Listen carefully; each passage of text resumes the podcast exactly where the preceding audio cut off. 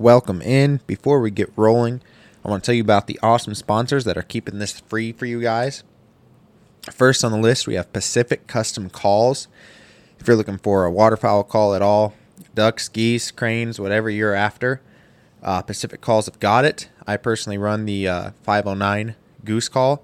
Been doing it for a couple years and I love it. Haven't had any issues with it yet. Uh, the guys over there are awesome. So if you're looking for a new call, you can find them at pacificcustomcalls.com. Uh, search them up, find what you need. If they don't have it, they will soon. Next, we have duckseason.com. Uh, this is a website where you can go on, uh, put in your location, where you're at, what you hunt, what you go after, and you can link up with people from across the country and see what they go after, where they're at, and you guys can trade hunts. Uh, it's an awesome deal if you uh, don't have the money to do a guided hunt or you don't want to have a guide and you just kind of want to do somewhat freelance. This is a uh, great way to do it. So get on there, get signed up. Just takes a couple seconds to uh, get your info in there, and you're uh, on the list, and people can search through your state and find you. And it's a great thing. I'm on it. Look for me there. Maybe we can trade a hunt someday. Now we have Easy Dekes, uh, decoy rigging systems, decoy weight systems.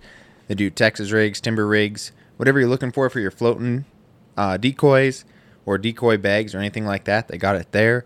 Uh, check them out. A lot of cool stuff on there. Their website is the letters E Z Dekes D E K E S dot com. Um, a lot of cool things on there. Go check them out. Now we got Waylon Johnson and his guide service. He's down in the San Antonio area. He's chasing all sorts of ducks and geese down there, along with some fishing. Uh, if you're down in the area looking for uh, some birds or for some fishing, give him a call. His number is 361 494 7868. Now, for your decoy needs, you should go check out Big Al's Decoys. Uh, silhouettes of about any bird you can think of, he's got on there uh, swans, ducks, geese, pigeons, turkeys, and uh, possibly some more cool things in the future. Big things. So, uh, if you're looking for some decoys, go check them all out. They got bags and everything on the site. Uh, it's bigalsdecoys.com, B I G A L S D E C O Y S.com. And on to uh, a custom lanyard site. If you're looking to uh, get a new lanyard, hang your calls on, looking for something to get customized, uh, Landon does a great job. He's at uh, Darkwater Customs. You can find him on Instagram and put an order through him that way at dark underscore water underscore customs. Get on there, check it out. He does some awesome work. Uh, not just lanyards, he does haulers too. So uh, get after it. Go get him. Go get something cool from him. Now we've got Steady Wing Outfitters. That's Mikey Soberano over in Northeast Kansas. He specializes in waterfowl, turkey, deer. I know for waterfowl season coming up, he's uh, ready and raring to go. So if you're looking for a hunt over in that area, give him a call. His number is 785 410 2304. And last but not least, we have Highline Retrievers. That's my dog training business up here in Northeast Montana. Uh, if you're looking to get your dogs trained, if you're looking for advice, uh, whatever you need, I'm always available. I'm always uh, willing to help out. Uh, you can find me on Facebook, Instagram, all the places. And then if you need to get a hold of me, uh, my number is 406 783 7083. Thanks a lot. Thanks to all of our sponsors and enjoy the show. Well, took wing, shotgun singing, a pointing dog down in the old logging road. And then he got three and looked back grinning.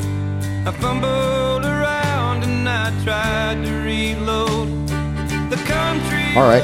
Welcome into the Woods and Water Podcast. This is Garrett. This week we have Drew on again. Um, this week we're going to be talking about his Minnesota deer season and kind of the differences between Minnesota and South Dakota and the hardwoods and the plains and everything like that. So, you kind of introduced yourself last time. If you haven't heard that episode, go back and listen to it. So, you were successful in South Dakota. Were you successful in Minnesota this year? Uh, as far as goals go, no, but I did harvest a deer. I'm somebody where pick a goal, remember the goal, and go achieve the goal. And South Dakota for me was more just about learning, learning how to hunt the plains, learning how it's different from hardwoods to the plains. The biggest thing I really learned is that with the plains deer, to me, it almost seemed a little bit easier than the hardwoods. Um, and everyone's going to have a different, you know, idea idea if they agree or not. But for me, it really was, especially where I hunt in the big woods versus the plains. The plains, the, the deer, they have to be in this section of woods if they're going to be there. The big woods, they could go where we're hunting. That's seven miles by five miles with no interconnecting roads. So it's 35 square miles of just big woods that the deer can go in, very little crop, you know, a lot of swamp and a lot of area where they can really, really run wild. But with that, it produces on the flip side, a lot of really big deer. They just know how to hide. And bear so, and wolves. And bear and wolves. Uh, there's other stuff out there that I probably have no idea. There's mountain lion for sure. Same That's, they're everywhere though. I don't, I don't care what the DNR page says.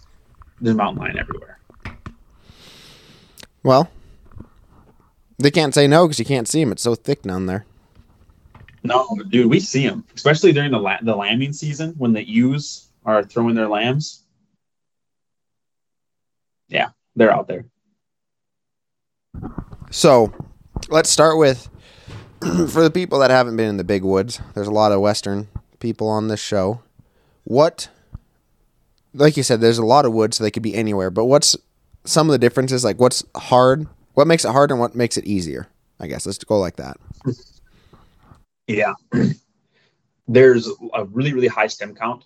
So, for me to scout big woods, you almost have to be in the area you want to be to really really know. Like, hey, have the deer moving through here. You ha- you have to like walk on the trail. You have to put the camera up and capture the deer that you want to see it's not as easy as driving around and you know looking out the window of your pickup you know seeing a quarter mile half a mile even multiple you know like three four miles away and seeing a deer you have to be in the woods with that deer to really see them really where you can kind of get a really good inventory though is going to be during that velvet season when they're carrying um, their antlers They're all full of blood they're tender they're they're out in the open more but once they go hard antler especially them larger deer they're, they're, they do not really want to be in the open as much. They really want to be in that heavy stem cover because they can.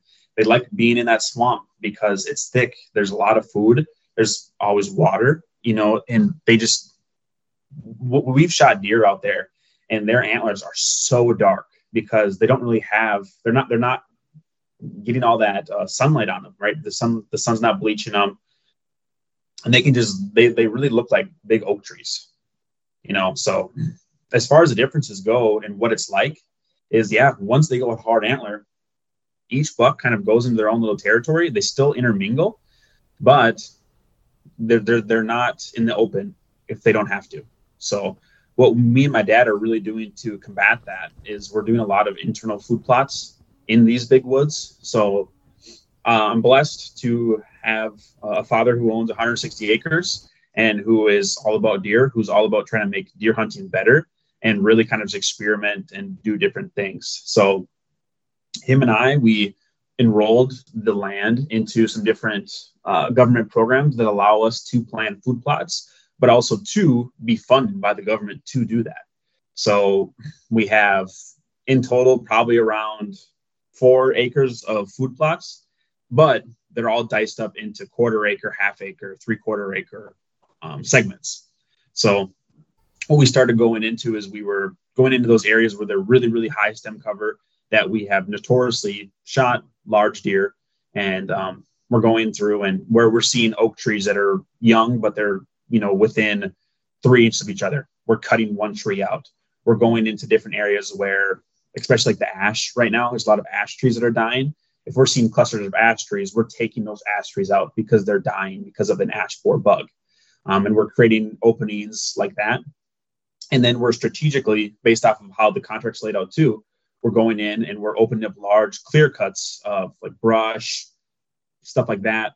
Um, we're taking buckwheat, which is a type of kind of grass, it's a grain, and we're we're seeding buckwheat into it, which kind of it does is it shoots it up, creates kind of like a canopy, real thick, and then uh, once it comes time to plant food plots, we are seeding in you know different brassicas. We've had a lot of success with turnip radish kale rape um, there's another one that we were using too that i really liked And oh, oh, snow pea. We've been putting snow pea in there.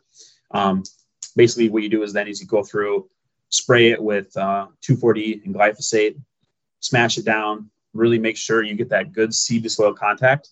We don't have a um, Packer Max yet, so we've just been driving it over multiple times with either the tractor or with our four wheelers. Um, but yeah, seeing it down, spraying it, I learned this year that I thought if you spray the seed with like glyphosate, it would kill the seed. But actually, no, it for the most part, it, it doesn't really hurt the seed at all. You know, it's just killing the stuff on top. And uh, when we drive over that uh, that buckwheat, or even even in some places we had really high um, blue stem grass. When you when you smash it down like that, and the seed is underneath of it, it creates kind of like a little greenhouse, especially with the dying. Um, and yeah, it allows that seed to kind of hold the moisture in the ground, pop back up, and uh, we had some really good crop. I don't know, man, we had turnips. We had turnips, turnips. What maybe we can post some photos. I got some photos of like just some huge, just ginormous like turnips that are bigger than my head. Um, but yeah, just really trying to um, set ourselves up for success and really being able to pinpoint, hey, this this food plot is set up for this deer you know we're only hunting at this location and being able to do a lot with the land and not really have to you know worry about if somebody else saying no because this is something that ultimately we own. You know in comparative to the conversation we had about uncle randy's where hey that's uncle randy's property you know he does his own farming operation so we're going to keep it we're just going to leave it uncle randy's. When we want to play we're going to play over on my dad's. But uh what we did was is we purposely planted different plantings, different types of um, crop. And we kind of just did very much like a yield trial would be. So if you ever drive by like an old Mycogen seeds, um, Syngenta, Dow, you know, um, whatever whatever seed company that you have, you'll see how they will plant different varieties in rows, and they'll have the placard that says, "Hey, if this is this corn, this is this sun, this is this soybean, this is this sunflower," right? And you're going to see all these different types and that's what we replicated. We replicated that to really see, hey, what what grows best here? Um, what does best with the chemical that we put down? What does best with just you know the loamy soil we have with mixing it with a lot of weed pressure because especially when you're turning ground for the first time, you're going to have weeds, and really no matter what you do, even after you do that spraying, because you you can't spray the crop that the deer are going to eat, right? You need to you just kind of let it happen and really hope that your weed control that you laid down before is going to do its due diligence and you know shade that out. Uh, yeah, doing that was really cool. And ultimately, I'm going to say that even though the brassicas looked awesome, even though that the uh, the different all the different things that we did, um, we had a lot of success. We had a lot of failures in it. But the thing that the deer liked the most, at least this was this year, was they loved that winter rye. It didn't matter what we did. Um, lot of times what we do is if we had bare spots where maybe seed didn't generate, we would throw winter rye down right before a big rain, let the rain pound it into the soil. And uh, yeah, just having that bright green grass, man, they hit that rye hard. They really hit that rye hard. And it's like the easiest thing to plant too. So when in doubt, if you want to plant a food plot, especially in the north, you don't know what to do, till it up, throw winter rye down before a really hard rainstorm, let that rain pound it in, and deer are going to go to it. We still have deer out digging in that field and eating that winter rye. They're they're they're eating the brassica, they're eating the turnip, but man, they love that winter rye. But uh, aside of that too, what we purposely did was is again we want to have deer in front of our stand, right? We want to have deer where we can kind of know where they're going and not just have the big woods to run, not just run the swamp. So we rented a backhoe. We dug in uh, three different wildlife ponds. So what that looks like is we found areas where the water table was really low, um, cut into the ground, and naturally water just goes and pools in there. And uh, with us ripping up a lot of that ground around that water hole, obviously you have the uh, the potential for erosion, right? Especially when you're sloping it, so that way the water wants to naturally go there as well to kind of keep it self-sustaining. So we, we planted a lot of rape and kale in those areas, and we had a lot of success with that coming up. And um, we had a lot of deer that really, really enjoyed, you know, going to that water, eating that rape, eating that kale. It's a really nice green, um, especially, you know, prior to October 15th. So it'd be a great thing that I'm going to definitely utilize more for bow next year is hunt around those water holes when it's hot, when they have that nice lettucey um, green to eat off of. And ultimately, what we did is we tried to strategically place the food plots in the water holes. That way, the deer we could kind of define movement. So you could kind of think of, you know, we created a highway system in our head that we figured the deer naturally used, and we created pit, spot, pit stops. So the closest, so you can think of the bedding is the center, right? This is where we're thinking. This is where the all the big deer are sitting. Um, we have around 20 acres of just hard willow, super heavy stem count, hard to get into, really hard to walk, and there's really no way you can sneak into it, hang a stand, or have a blind really in there because it's so thick. So the trails leading out of those, the first pit stops we made was the water, because um, ultimately there's not a lot. We, we we want to have an attractant, but we don't want to feel like there's a lot of pressure. And what we found is the food is where they figure the most pressure is going to be. So bedding area, come out, and then we have uh, that water, and then from that water branched out, that's where our food plots are. So we created different stand locations um, based off of kind of that highway, so to speak, that we outlined for them. And uh, I, I didn't really we drew it out on paper. We got some wise counsel, and you know, I was kind of skeptical, but it really did define movement for us of how the deer were moving out and eventually getting to the different water holes and the different um, food plots. So definitely something we're going to continue to do to try to target the big deer when they can really go anywhere they want and be hidden, but to kind of you know put different attractives attractants out there you know, and also it supports other wildlife too. It's, we've got all kinds of photos of owls um, eat drinking in the water holes, foxes drinking in the water holes. Uh, the water holes, it's crazy. We had all kinds of bear that were drinking out of the water holes too this summer, so it's pretty cool. All right, I've got some questions now. First one, mm-hmm. what does the government want out of you guys for funding these food plots and stuff you're doing? Like they just wanting data on what's actually working there, or what's what's their side of it? Yeah. So what it is is they they are wildlife food plots. So really, it's to support wild game. It's to support deer. It's to support the different birds. Um, so they really don't want anything in return. They just want you guys to make more habitat. They're paying you to make habitat, make rather habitat, than farm it or whatever, or letting it yep. just be a overgrown mess. Exactly. And uh, one of the plots that we planted, this isn't so much for deer, but with the contract, we had to have a pollinator plot. So we have a field of like flowers um, and these different types of grasses that, you know, the dragonflies, the bees, you know, any other type of pollinator, they're really, really going to be attracted to to really support, you know, pollinator wildlife. Um, along with that as well, you're going to get the natural milkweed. You're going to, it allows some of those other plants to grow. So butterflies are going to be, um, you know, impacted in a positive way. Bees, dragonflies all kinds of stuff. So it's just more or less, hey, create, like you said, food habitat for not just deer, but for all animals. Okay. How big are your guys' water holes that you're building? Yeah, they're only about probably four or 500 gallons. I mean, what we did was is we literally went to a low spot where we knew it naturally holds water, or when we would get like heavy rainstorms where all the water would pool, that's where we went.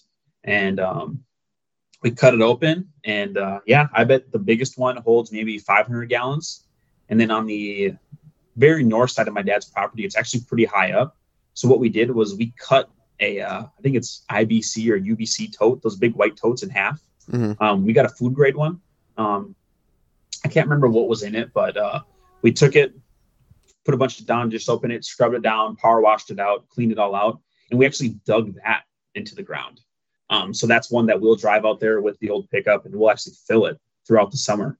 And then when we do get rains, it does naturally slope, so it does collect in there. But yeah, so let's go out there and we'll fill it. Um, that, that's kind of what we did to put water somewhere where water isn't naturally to kind of draw the deer out of the big woods to maybe want to go to an area that they normally don't go to drink. But once it's there, it's consistent. You know, it, it can become an area where hey, they might want to hang out there because there's that nice water up there. I gotcha. Mm-hmm. So like when I was in college or whatever, and I went out and helped you guys build stands. That was before you guys started doing all this type of stuff, right? Like you were just were building mm-hmm. stands on places you thought deer might run, and then you just sat there and hoped. Mm-hmm. Yeah, exactly. That sounds miserable. I never did Yeah, hunt it, really that that sounds like you never know what you're gonna see, and Uh-uh. when where they're gonna be coming from or anything. no. And really, what we're trying to do is is to we win, the deer win, right? Ultimately, we're me and my dad were both after a single deer every year. We're not just trying to go out there and just totally decimate the population, but we're trying to make great habitat for not only big bucks but for does, fawns. You know, there's so especially when you start to do these different things to your land, it's crazy the amount of other wildlife that shows up and that benefits from it as well. Uh, but yeah, so instead of like Garrett, your point, it's just a huge field or it's just a huge section of woods. We just go through and cut with chainsaws and hope the deer run down these paths. But this is more of saying, hey, let's define like natural movement, and then we'll set our stand locations based off of how we're getting data from the camera, how the deer are reacting to it, you know, what makes sense for the wind and what we're seeing from the cameras. So So you weren't successful in getting one then in Minnesota this year. Did your dad get one? No. Yeah, so uh he we me and my dad were both after the same exact buck. Um we have three bucks on the land that I would say are shooters. Um the one that we want to shoot, we call him Big Papa. He's a big 14 point um got split brow tines, so he's a mainframe six by six, but split brow tines makes him a 14. So he was very much a deer where he would come out at the last 15 minutes if he was going to daylight. And if he didn't daylight, it was really around that hour after legal shooting time. And my dad had three close encounters with him where, you know, we created these food plots and he really liked this one water hole and he really liked this one brassica. And Jason to both of this brassica and this water hole was a large cornfield. And what we did is we pinpointed that he was actually laying in this cornfield every day. So when the wind was right, we were going down and we were sitting in this one stand trying to get him to come out. And uh, I never did see him. My dad never saw him during the day, but there was three times though where my dad actually had left the stand, and 30 minutes later he would show up on the cell cam, like directly in front of, of that stand, right? And what it was is you could see him clear as day coming out of the corn, eating in that brassica plot, going down the uh, the field, hitting the water, and then I don't know where he was going after that. But uh, yeah, I was really, really, really um, confident for rifle because this was from July all the way until the first week of November. We were getting consistent pictures of him at night, him sitting in his corn, him hitting this brassica plot. I'm like, okay, like this is bound to happen. He's going to be bumping a doe eventually. We're going to get a crack at him with either a rifle or a muzzleloader. And the day before rifle season opened, we had a photo of him um, drinking out of our one water hole. So I was super confident going into it. Rifle season happened. I haven't seen a picture since. So I've asked the neighbors. Um, obviously, the neighbors aren't going to tell you everything, but I've asked neighbors. I've asked other people. You know, like, hey, you know, you guys shoot anything cool? And a couple of them I know pretty well. I've asked if they've seen this deer, and every person I've asked, nobody even knows this deer exists. Um, but I haven't found anybody that has said that, yeah, you know, we shot it or we had seen it or anything. As far as I'm concerned, and what I've had conversations with other people is they don't even know it exists. So I don't know where this deer went. Um, Is there any public? Like, could doing? somebody random have just come in and got him? yeah, there, there is on the very, very, so it's about three miles away. There is a, a huge chunk of public. That's kind of part of this five acres by seven acres where there's really no roads. Um, there is a huge section of public. So there's a pretty good chance you got on a good doe. Or not, I shouldn't say a pretty good chance. There is a chance that he got on a doe, he ran that way, you know, and he got shot by someone in public. And there's a pretty good chance too, especially Minnesota. A lot of these people, they don't live out here. You know, there's they all live somewhere else. And they just have, you know, 80 acres or 200 acres of land that got passed down. So maybe they're from Wisconsin. They're driving in. They could have shot him, brought him back home. And I've actually never met this person, so I don't know. So, um, yeah, I don't know. I pray that he's alive. Uh, I'm, I'm still getting camera data. I, I check every night, check every day. two of the bucks that we want to shoot. We call the one the king. He's a big uh, mainframe ten. He's still alive. And then there is a another big mainframe ten, which I would kind of call him right now. You kind of call him like nameless. Doesn't really have a name, but he's not what we would call the king buck. Uh, so they're both still alive, and uh, it just kind of shows like it, it attests to how well these deer can hunt in these big or hide in these big woods. Every single every single property that is within this five to seven mile cut, every single one of them gets hunted, and every single one of them gets hunted hard. You know, you'll have ten, you know, people on 100 acres you know and they'll be they'll be doubling up on stands. You'll have deer drives. This area gets hunted very hard but to show that three or two of the three big deer that we really want to shoot are still alive it's just like dang like they're definitely better at hiding than what we probably realize and that's something that is a testament to you know big woods versus the uh the plains deer. They don't get big by being dumb. No, and yeah, the again, I'm not I'm not the best at judging how big deer are, but uh, I bet that big 14, I bet he's probably 150 inches. Um, the king, I bet he's probably in that 140, 130 range, and then the nameless buck, he's probably in that 120, 125 ish range. So all nice deer. Um, all deer I would be happy to put my tag on. Was your dad archery hunting or was he just rifle? Uh, he was archery too. So when we were getting every every opportunity that uh, or all these close encounters that my dad was having was during archery season. So He didn't get one though. He Mhm. didn't end up with one either. so we both did shoot does. Um, again, big woods, a lot of deer. We have a lot of deer. So we had a lot of opportunity at different deer, um, little bucks, a lot of does, and what I wanted to do was I wanted to you know get my meat deer. So I shot a deer um, with a, I shot a doe with a bow. My dad shot a doe with a bow, and then uh, yeah, then after that we were just trying to shoot those those that one buck. So So what what's your plan there for the rest of winter then, or going into spring? Do you guys have one, or just more plots, or what are you guys gonna do? Yeah. So right now, this is kind of a time when, like, you know, we we purposely planted these these food plots not only for for hunting season, but also for the winter season, right? So this this brassica, um, these turnips and these radishes, um, rutabagas, you could even call them too. This is what they are eating now this winter. So we still have all kinds of deer going through um, and eating in these plots. And then uh, what we're really what I what my goal is after supporting the deer population is to try to get those shed antlers so I can know, like, you know, if I do see, you know, an antler with seven points on it, I know it's that buck, right?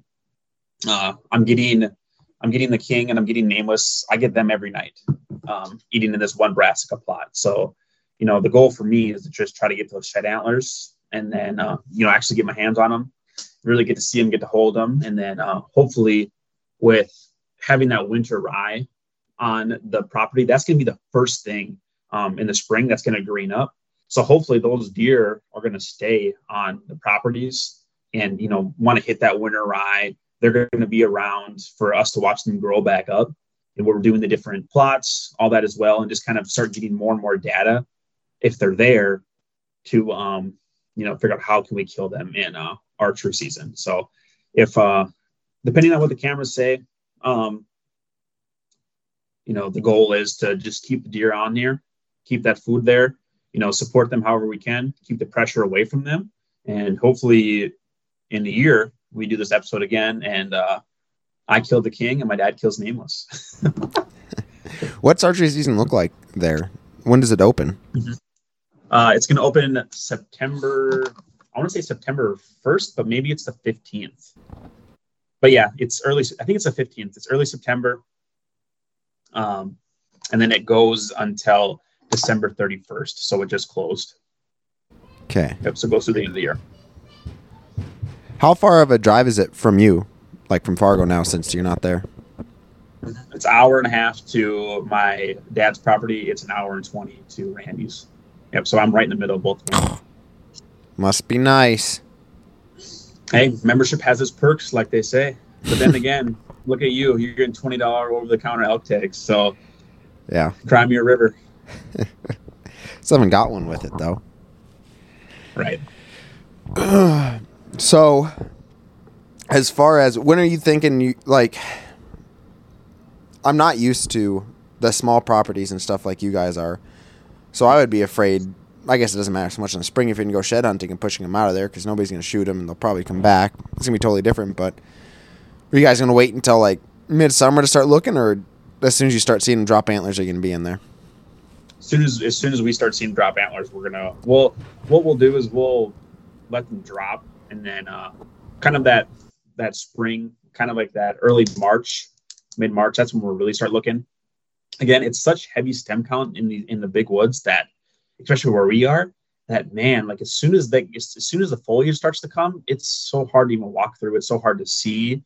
And to kind of have that time where you lose the snow, but the stem count is still thinned out a little bit more without foliage, that's the time we need to go. Because otherwise, once it greens up, good luck. You know, you're not going to find them. You know, you will you will find them, I should say, but your chances dwindle, especially if the deer shed it in like an area that was maybe a little bit thicker, right? Um, and we do use it. We we have Jack and we have Toby. So those are two dogs that can find shed antlers, and they have found shed antlers for us. Um, so we'll utilize them as well. But So you guys just traipsing through the woods, or because like here we'll go to like field edges or uh, fence lines, or like if you know like a field that deer hung out in all winter or whatever, like it was bad harvest, things like that. We'll focus on that. Do you guys just randomly walk through the woods and hope you stumble across one? no, so uh, just like regular hunting, especially with small properties, right? Big properties, it's harder to do this with. Um, sorry, not big properties, but like large land masses like plains deer. You know, they have so much area that they might run around where these other deer and these on our small properties, right? We only have so much that we can walk. So we're going to use data. So we're going to use, okay, we're going to put our cameras up still throughout this winter, figure out where is, you know, the king eating at. And then that's where I'm going to go look. I'm going to go look in the bedding areas adjacent to it.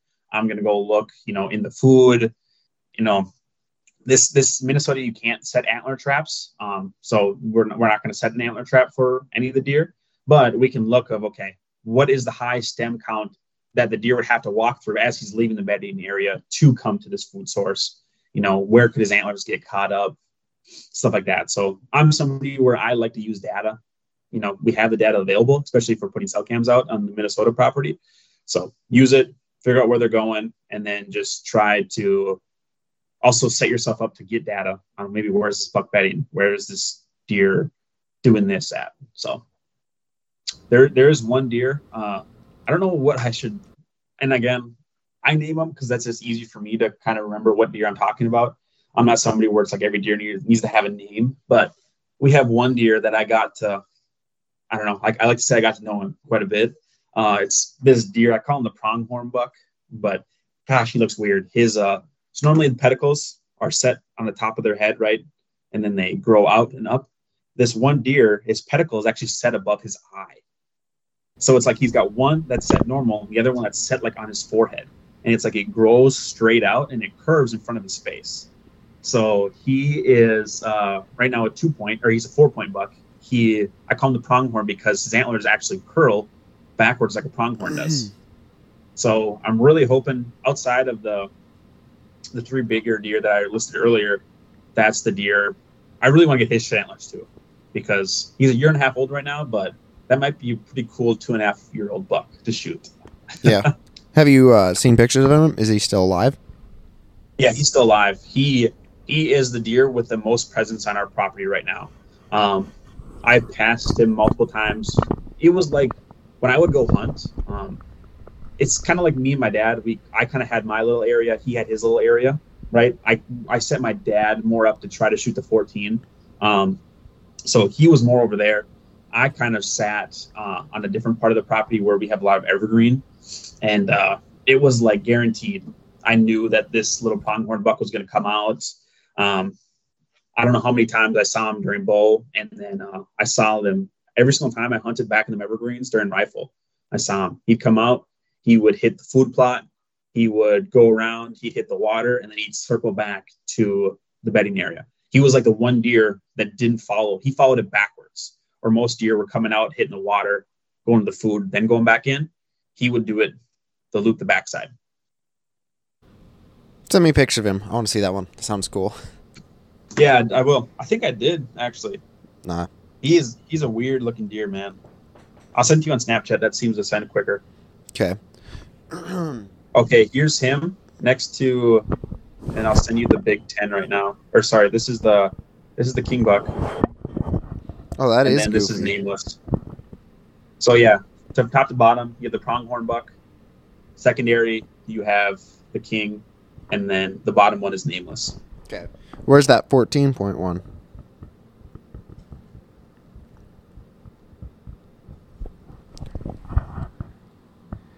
That thing is goofy looking.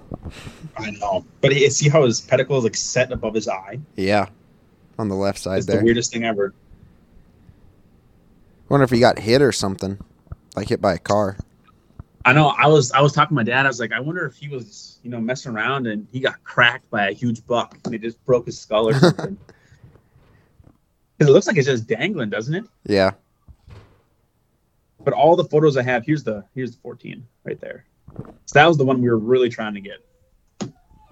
Oh yeah. Has a big deer. Yeah, that's exciting. Just more points, more points, more points. Yeah, that one, especially when you zoom in, it's like, oh, there's more. It's cool. That's cool. Not a single one of these are daytime though. No, they're not. So we do have the king in the daytime. We have nameless in the daytime. 14 we never got in the daytime. um, I'm pretty sure Tom, so my brother-in-law, he did see nameless chasing a doe, uh, but it was one of those things where it's like it happened too quick, right? The deer was running, big woods. They went through the cut. He didn't get a shot. I gotcha. Yeah, And with so it being so thick there, some of those places it is like a second you see them and then they're gone. If you're not Yep. looking in the right spot at the right time, you never even know they were there. So this buck right here, uh, mainframe eight, not a bad deer. I could have shot him, but I opted to wait. Yeah. Nice gotcha. deer though. Still, I wish I would have. So you are full on saddle hunting now. Do you guys have any stands just hanging around, or do you and your dad both just saddle hunt, or what? so my dad, I, I like to saddle hunt because I really like, even though the saddle hunting isn't saddle hunting is more for setting up, taking down every single day. But I really like it because it allows me to really pivot around the tree, and um, I'm a really lengthy person. Um, I'm not a very large person though either. So for me to kind of pivot and to kind of slide, and I can bounce pretty well, um, especially with how young I am. I like to use it, but uh, to say I'm going to saddle hunt forever, uh, no. But what I do is, for the most part, where I'm where I'm setting up, uh, I'm just setting up a platform, you know, and then uh, when I go there, I got my sticks up there, I got my platform set, and I'm just to climb up it, and I'm to tether to it, and I'm to go. Um, where most people they would, you know, do a hang sit. Just what I prefer, kind of backwards thinking for most people. They'd rather have a nice hanging set. Um, that's what my dad likes. My dad likes to have a, you know, like a normal, not not a platform for a saddle, but you know, uh, set hung so that way he can, you know, sit down and uh, shoot. So I gotcha. yeah, we do have, we still have those box blinds that you were referring to too. Um, we try not to before, you know, our ideology was, hey, the more stands, the better.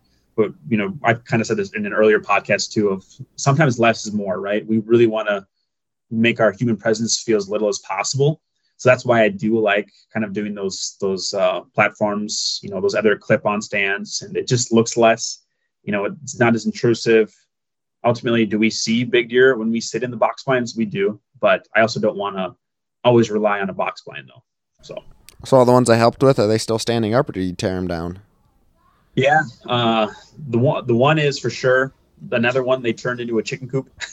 The one right by the And house. then, uh, yeah, they they pulled it up with the tractor, turned it into a chicken coop, and then there's another one that we put up that it's it's not there anymore. Nope, we took it down. all that work, all that sweat. That was miserable. I know, I know, It was hot that day. it was sucked, but I mean, hey, we were kids. Yeah, that's back around. before you lost all your weight too. So you were sweating just as much as me. I know, a little chubber. So, so you guys got one or two box blinds out still that like Tom and them sit in, or how does Tom hunt? Uh, we got one, two, three. We got five, five or six. Holy, Yeah. Yeah, it's a lot, but for 160 acres, it is. mhm, I know. But the thing is, is we don't. Hunt, I don't hunt a lot of them though, because like some of them that we set up, like I just don't hunt them anymore because I would rather, you know, do something different or based off of how we set up the water holes and the food plots. You know, to me, it just I, I don't see the data over there. I don't see the deer moving as well. To say they don't, I would say is ignorant, especially during the rut. But um, yeah, before we were kind of just aimlessly putting them up, right? But now it's kind of like no. To me, it doesn't make sense to sit in them, so I, I just haven't been. Yeah, like I said, you guys are just putting up a bunch of blinds, then sitting there hoping something would come running by, which is what, from what I've heard and seen, a lot of Minnesota big woods hunting is. Is you just find a spot and sit and hope something goes Sit. screaming by you for short enough time that you can get a shot. Yeah. See, a lot of what we did, uh, if, if anybody's looking to, if, if you have the opportunity to manipulate land or to, you know, to help the land out in any way, especially for deer hunting, check out Jeff Sturgis. He's somebody where, you know, he can, he'll break down of how you can define movement, how you can plant not only food plots, but plant stem cover, plant different types of, you know, browse for deer. It's just different things like that to manipulate the land. So that way you can get in cleanly. The deer, you know, feel secluded they have the bedding area, they have that food, they have that water. Um, how you can position the water so that way it's not the same pressure as a field. Um, I found that the deer are a lot more lackadaisical around the water than they are the food plot. So to put a water hole in the middle of a food plot, it puts the, the, the water hole at the same amount of pressure as the food. You know, if, if you have a pretty high stem count area and you can slip a you know a water hole in there, the deer aren't going to feel as pressured and it gives you another opportunity to hunt you know maybe somewhere maybe draw a deer in that would normally want to walk a pretty high stem uh, count area to give you a shot to give you an area for the deer to stop really no different than you know what a mock scrape is or or hunting a scrape is it's just something some type of attractant outside of the rut to make a deer stop do something in order for you to get a shot before it continues to go on How long ago did you guys start like putting in the water holes and stuff? yeah so this is all this year um So they figured This out real quick then. that- yeah, yeah, and it was to, to say like we define movement. It was was it truly did. The one area that these evergreen trees that I was referring to, where I saw the pronghorn buck. This was an area where we didn't really see deer. It's like during the rut. It's like all of a sudden you would see just a deer go busting through, right? Um, same with uh, where the 14 point was always living. This was kind of an area where during the rut, all of a sudden you would see just a deer busting through chasing a doe, is busting it out in the open, right? So that's like okay, well, right now it's just CRP. You know, it's not the hardwood; it's next to the hardwoods. So it's like this is kind of an area where we could shoot with rifle. This is kind of an area where we could, you know, put a cell camera up and not just get a small little corridor. We could get an ample amount of area, and plus it worked for us to um, put those sections of land in those contracts because it wasn't just trees, and we wouldn't have to cut a ton of trees down in order to get the funding for it. So, um, yeah, some areas that we really didn't see deer out in. Um, that's where the deer go every day now because they're going out there, they're eating that brassica, they're going out there, they're eating, they're drinking those water holes and stuff like that. So which one do you like better, the South Dakota stuff or the Minnesota stuff? You know, I would say it's equal right now. It really is because it's two different types of hunting. You know, and there's the there's the um, gratification I get from getting to go and hunt with my grandpa, and there's the gratification of getting to go and you know thoughtfully think through this stuff with my dad, and to do this, spend this time with my dad, and uh, you know, kind of waste away our hours on uh, doing something we both love and we can be thoughtful about, and it kind of gives us a little mission for his land too, and to really kind of have that uh, environmentalist mindset of hey, how can we really do the best to support not only deer but other animals as well. Not only that, it's kind of building it for the future too. Yeah. Eventually, if you have Yeah. kids, then you can bring your kids out there and so on and Yep. so forth. Yeah, there's the there's a paper company that used to be open out. I'm not sure what town it was in, but it was a toilet paper company, and they had salesmen that would go out and they would go to these sections of land and they would sell these trees, these these toilet paper trees, to the different uh, dairy farmers and ranchers. And um, not a lot. There's not a lot of crop out there, but there is some crop. So they would try to sell to different farmers. And my grandpa, he more or less, he drank the juice, and I bet he's got. I don't know, two, 3,000 of these hybrid popple trees. And uh, they planted them and two years after that, my grandpa bought all these trees with the intention of selling them back to paper company. That paper company closed down.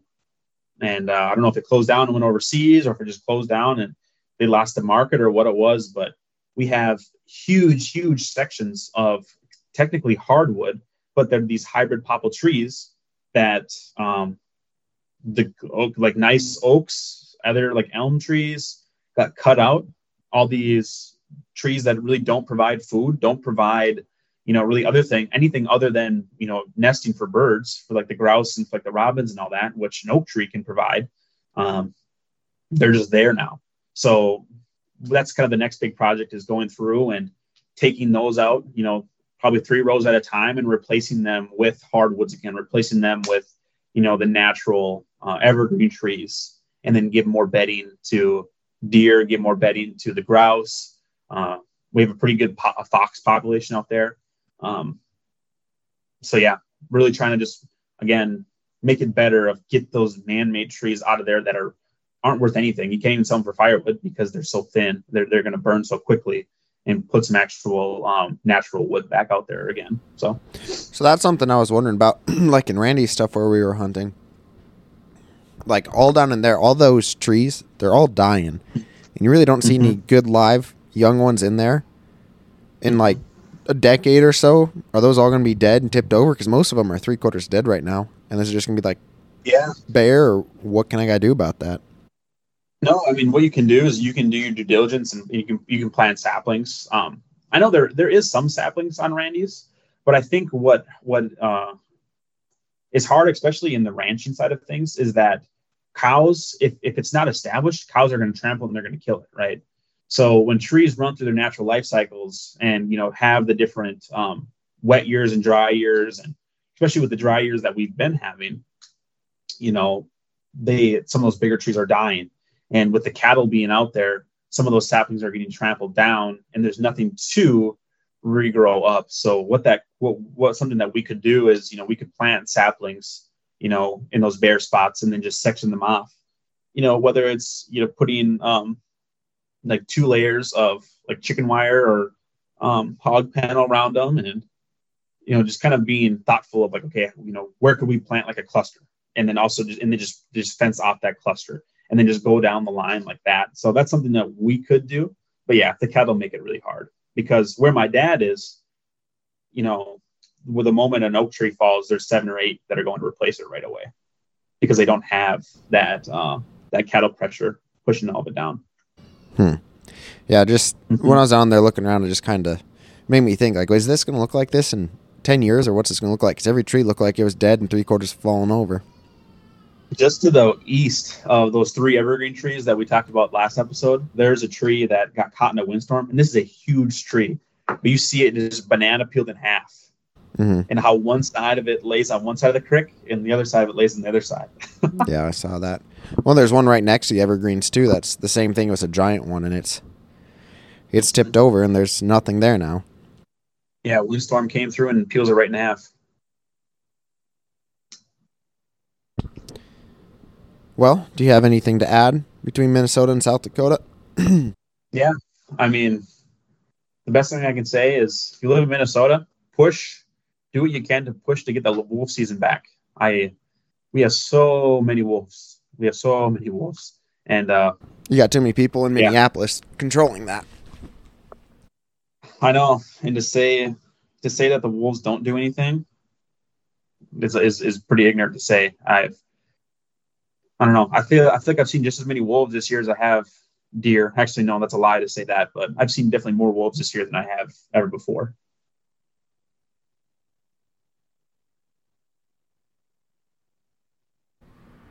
Yeah, I didn't like that being out there when we uh, when I was helping you build those blinds. in the middle of the night, I get up to let my dog outside, and I could hear him howling all the way around us. That kind of creeped me out.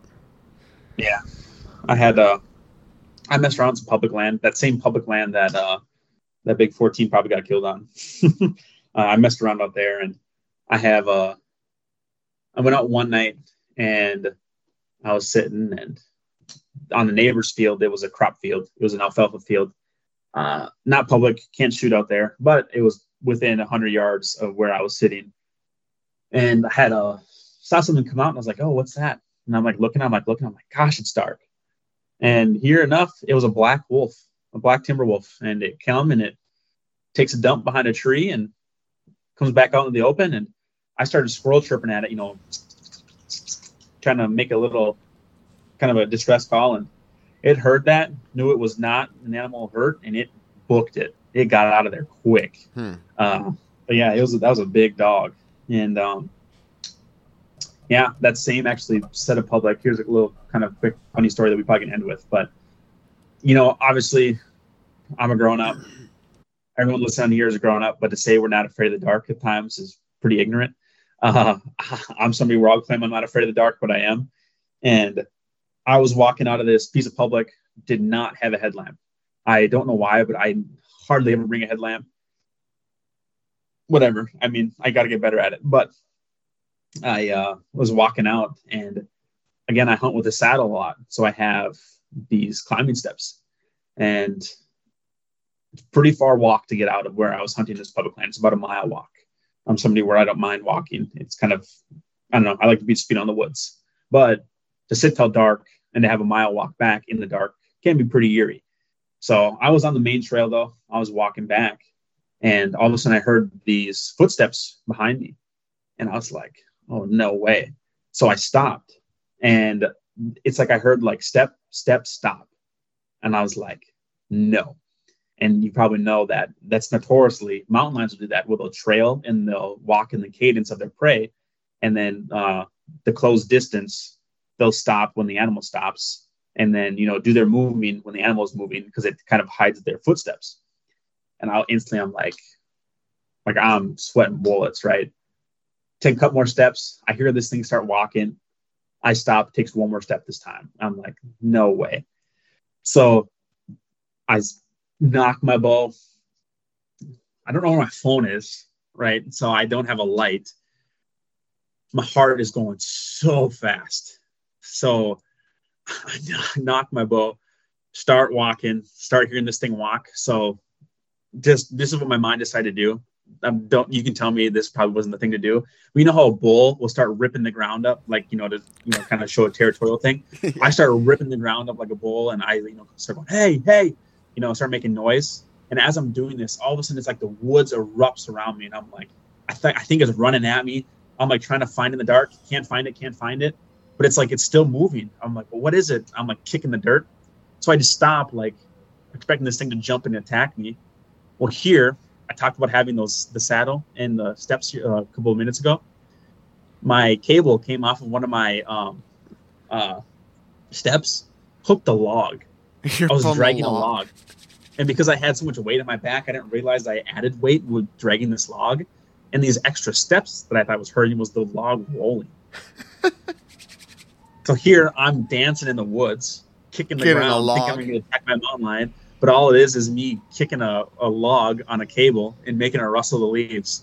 And uh, my heart was going so fast.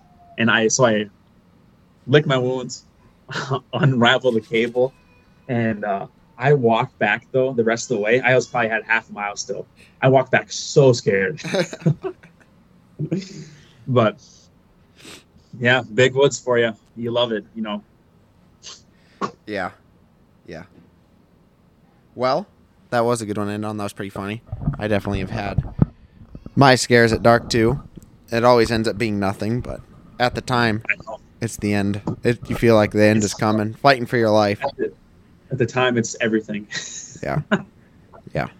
All right. Well, thanks for coming on. We're gonna be doing some more here in the near future. Um. Yeah. You got any closing words you'd like to give? yeah, get out and hunt. You know, get with people that you like to hunt with, and uh, listen to these podcasts, right? now, I'm talking about big woods, I'm talking about plains deer, and that's my depiction of it. And really, for you to define what your depiction is of how you're hunting is really for you to go out there and establish your own way to hunt. There's so many different ways to hunt whitetails uh, outside of, you know, sitting in a stand or building food plots. There's spot and stalk. There's different people that cut tracks, like with, with whitetail. You know, I would say go out there, experience whatever hunting is for you, have fun with it. You know, put yourself around people that you, that can support you and you can support them and enjoy it. Perfect. Thanks for coming on, and we'll talk to you again. Cool. Thanks, Garrett.